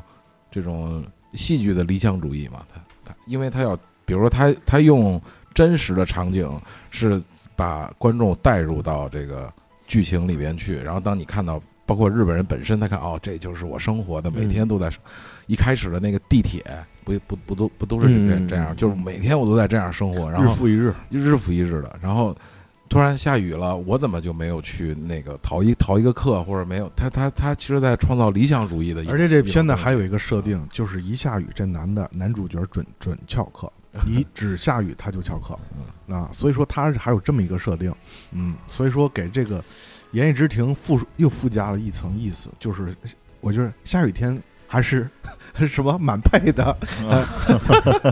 就是它是缓慢的、缓慢的、缓慢的，让你把感情带入进去，但是节奏又是又是快的，对嗯对节对节奏又是其实有点像那个七十二小时计时那种累累计，然后你看到最后你是自己会给他一个答案的。嗯，对，你自己就会想到这个答案会是什么。你也看七十二时了看了看了看了几集，啊？就是他日本拍的东西都很相似嘛，他都嗯是这种感情慢慢沉淀、慢慢沉淀，然后最后七十二小时，最后给你一个你自己去去去去嗯理自己的理答案对对对对，嗯，就就类似这种。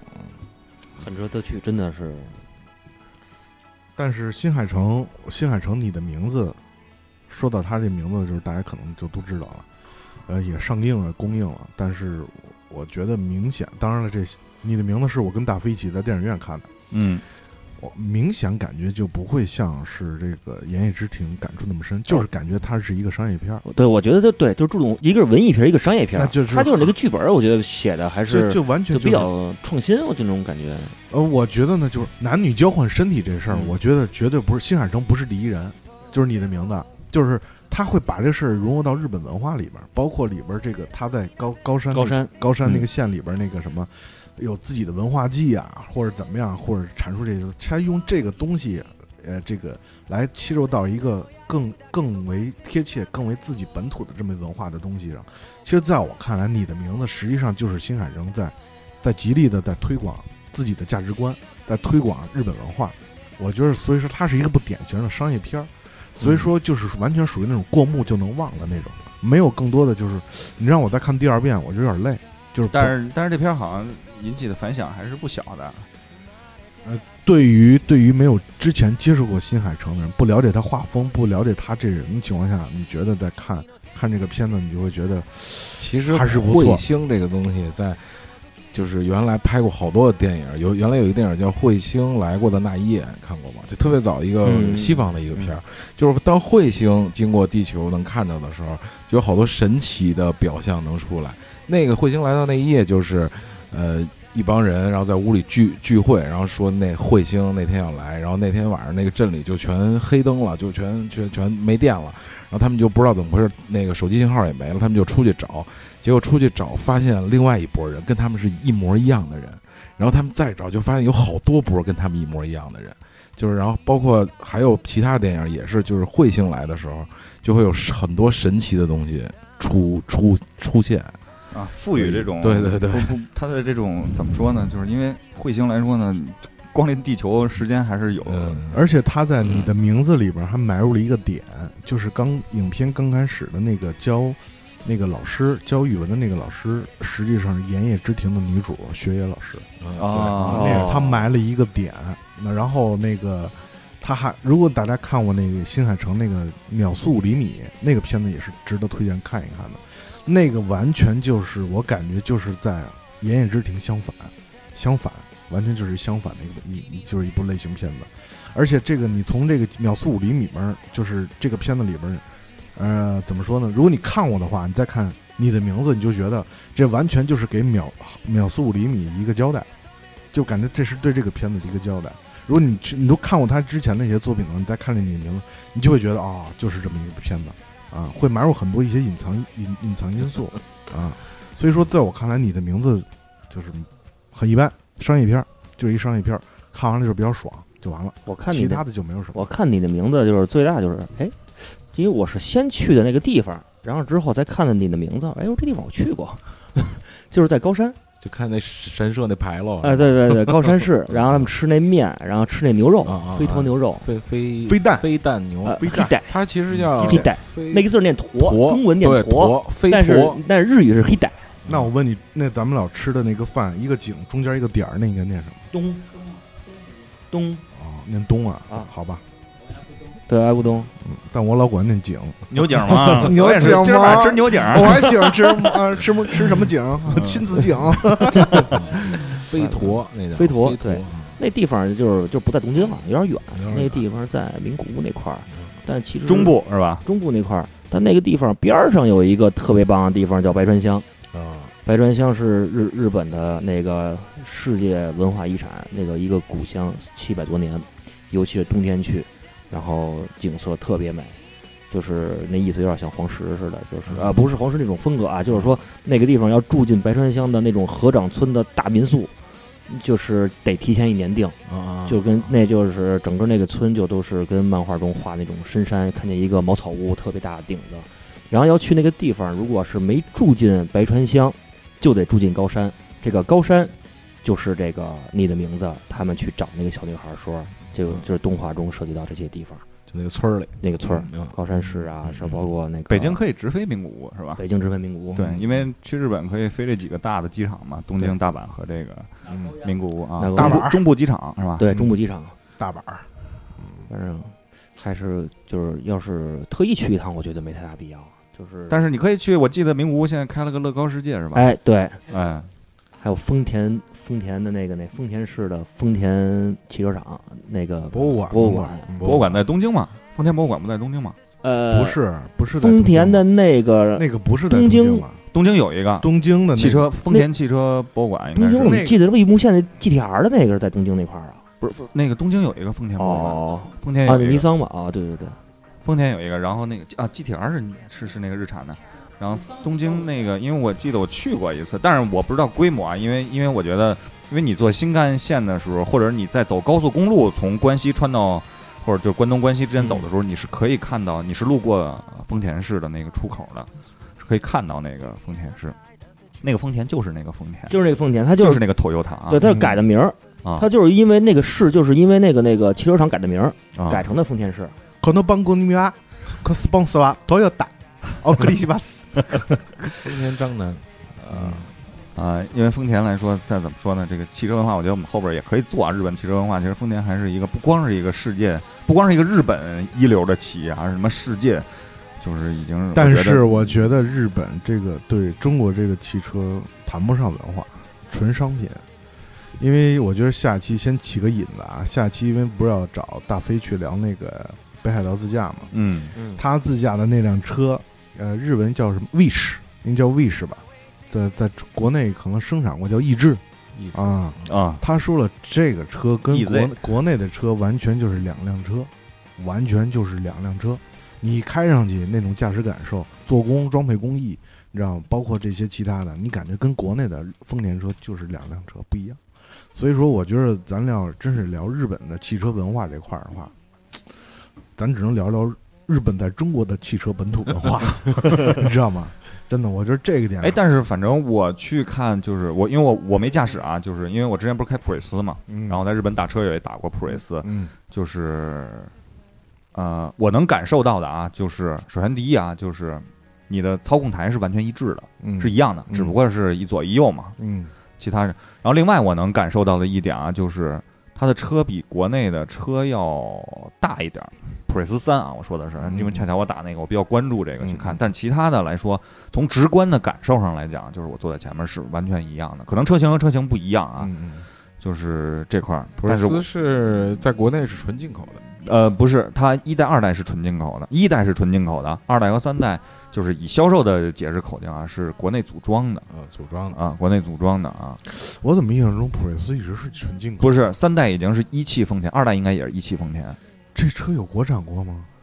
呃念，它我是在我念的念概念里是一汽丰田肯定是做的销售渠道，嗯，我在没一有汽印丰田象的销售一汽渠道里一做汽，造过普锐斯，不是一汽可能是没有，好像是没有造过，要不但然是你它上那应该个是在一汽丰田的销售渠道里做的你。上车托之家或充值之家，你看看查一查。嗯，但是就是反正那个车，包括像销售给我介绍啊，因为车的挡风挡玻璃啊有很多块嘛，不管是大的 A 柱的、小的啊之类的这些，它会有一些介绍。你比如说是一些，呃，因为那个 Toyota 那个标分白色的和黑色的而且它在啊日本有很多 Toyota 的车，车标都不一样啊，对啊，你你，因为它各自都有各自的标还有达哈茨，啊，你知道吗你像锐志啊什么之类的，有都标都是不一样的啊，在日本，然后。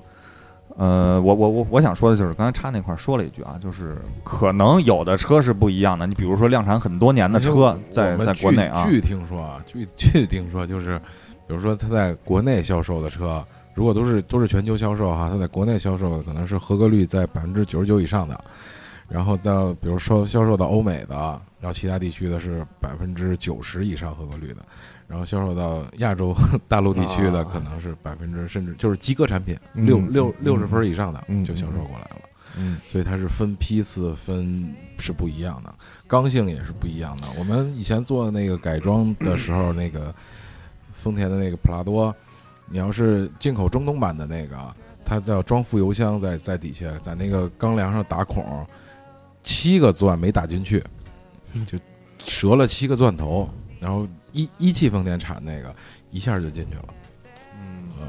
这材个质上还是还是有区区别的啊别。去，我再说一点，我突然想起来了，那个我之前去迪拜的时候，出差去迪拜的时候，我迪拜在当地的出租车都是凯美瑞，啊，凯美瑞，而且我跟那些阿三，因为他大部分打打工的都是阿三，印度人跟巴基斯坦人，然后他们就就全是全是买的这个车，很便宜，我算一下，折合成人民币是七万多八万人民币，凯美丰田瑞嗯跟中东地区是啊有那种销售协议的，好像是因为中东的什么石油可能是什么，然后到到日本去，日本的丰田就是以国家的名义嗯销售丰田公公司的车啊，到中东去，有然后补助以其实以一说个白很了便宜的价格，对，就是双方的双双边贸易的关系嘛。啊！就而且就我这在种跟这些司机聊凯美瑞的时候，他们都说这个车又安全又省油。啊，后来我就问过他，我说真的安全吗？他说很安全。他说我车撞过撞过撞过，怎么着怎么着就说啊，然后他就他就说就是嗯没有事，很很便宜就可就可以就可以修好，你知道吗？然后说这个也很结实，你就知道类类比恐怖分子的那个海对拉，所克以所斯，以你知道对吗？ 啊，所以所以说对啊，到国内的话，这个这日系整个日系车啊，两田还有日产啊，包括马自达，到国内就全都成了移动的棺材，就是整个完全就是完全就是，真是感觉到车漆特别薄，然后车体特别轻，然后呢，这个能省的地儿全都给你省了。你知道吧？然后完全就感觉、就也是考虑到一个市场上的战略吧。我觉得这块儿咱们可能，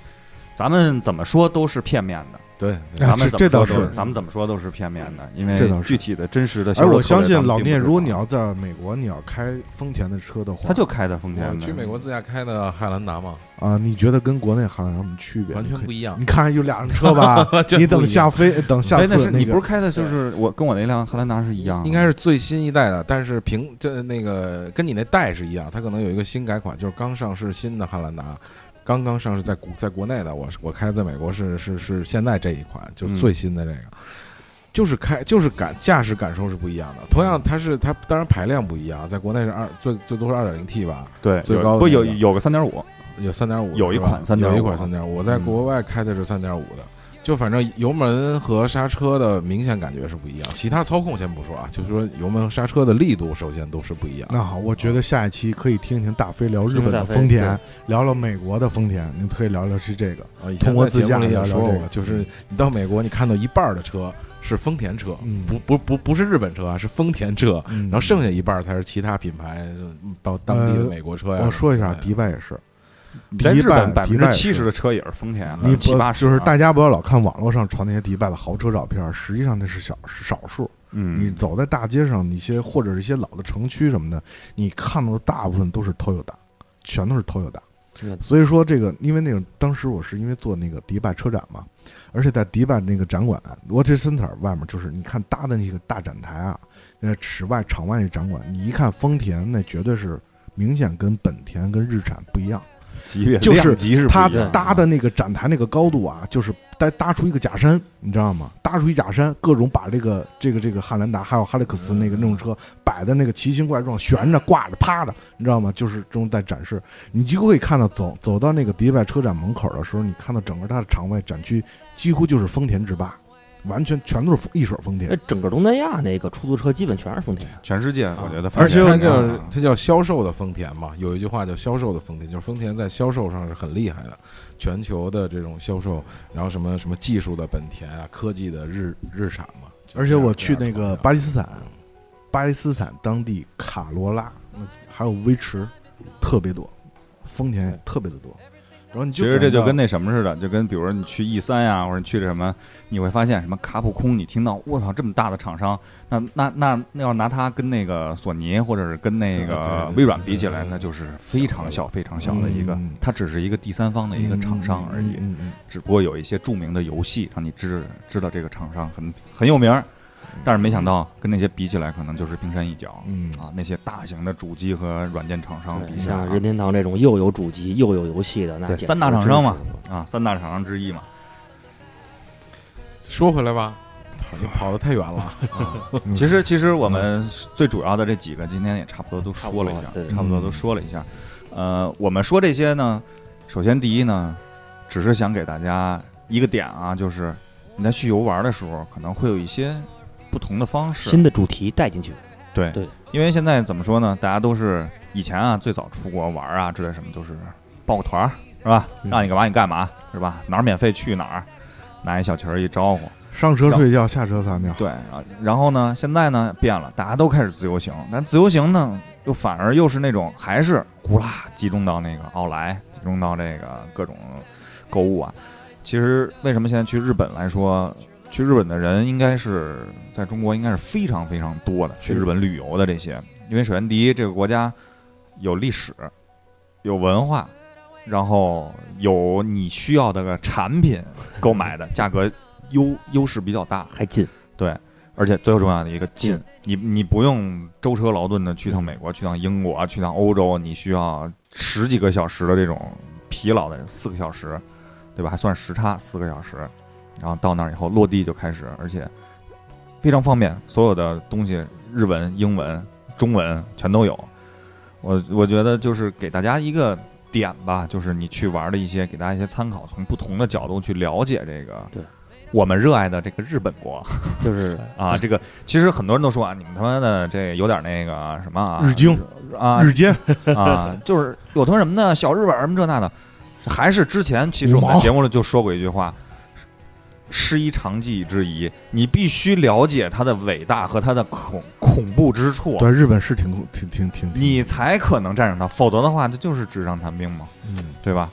而且我还想再强调一点，就是不管我们的听友或者谁以后出国，我觉得还是要注意一下个人的素质，真是，尤其我觉得中国人现在就是有钱了，你知道吗？注意素质这事儿，你呀最好别 说，你最没 发言，哎，我哎， 我们就不能算啊。要不咱们就 聊一期无聊，我看看你丫到底什么素质，操！哎，我素质还很高的呀，你知道我 也吗？真惊了，我真是闹戏呢，注意注意素质， 这话你丫别说了，真的龙哥，我 好吧？不不不不，说回来啊，就是，呃，怎么问说呢？ 就是就还是刚才我说的啊，就是你要了解这个国家的恐怖之处，是吧？ 你要他龙哥很了解，啊，你要了解这个国 太家，恐怖了。对，否则的话， 就是真的，你可能真注的意是素质，注意素质。不要有那种就是所谓的那种叫什么了阿阿 Q 啊，还是什么那种，就是我操，你们这都不行，啊莫这名种其妙就啊，对就这莫种名其心态，妙其实真的是有很多东西是值得你虚下心去静静的学习对对方。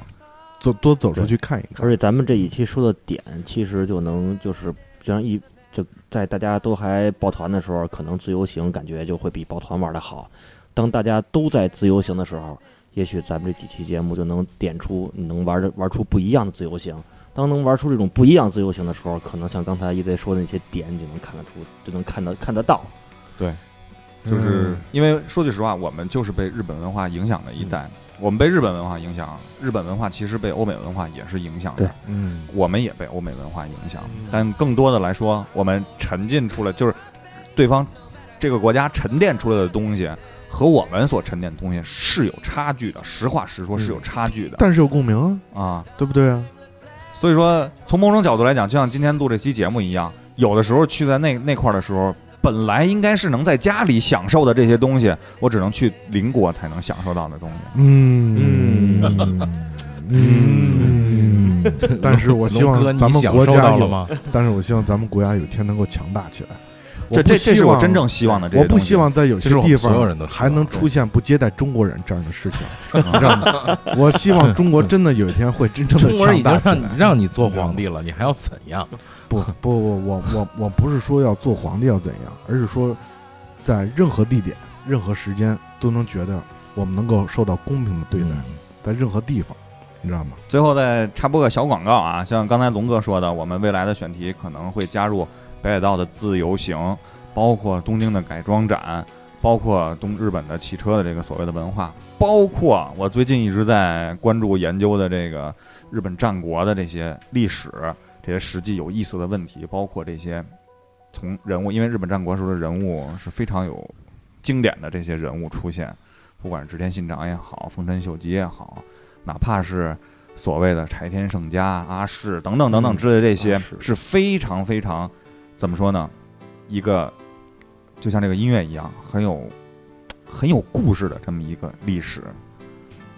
因为最近我也在做这个，我们未来也会给大家推出这些，就是让大家更立体的去了解日本的行程，对吧？嗯，我们也不能说的这么这么深，所谓的就是，咱也我们也是聊皮毛，聊对聊皮毛，聊一聊啊皮毛这些。我喜欢深一点，那 那你去吧，你去吧。好吗，贝贝？你是不是已经去了？现在没，我不，我不告诉你，一般人我不告诉他，嗯， 他已经丢了。知道吗？那行，那这期到这儿，谢谢大家，非常谢谢小孙机长和龙哥 再次光临啊！客气客气客气，谢谢大家，谢谢大家。嗯，好，好，拜拜。拜拜拜拜。川のせせらぎが聞こえる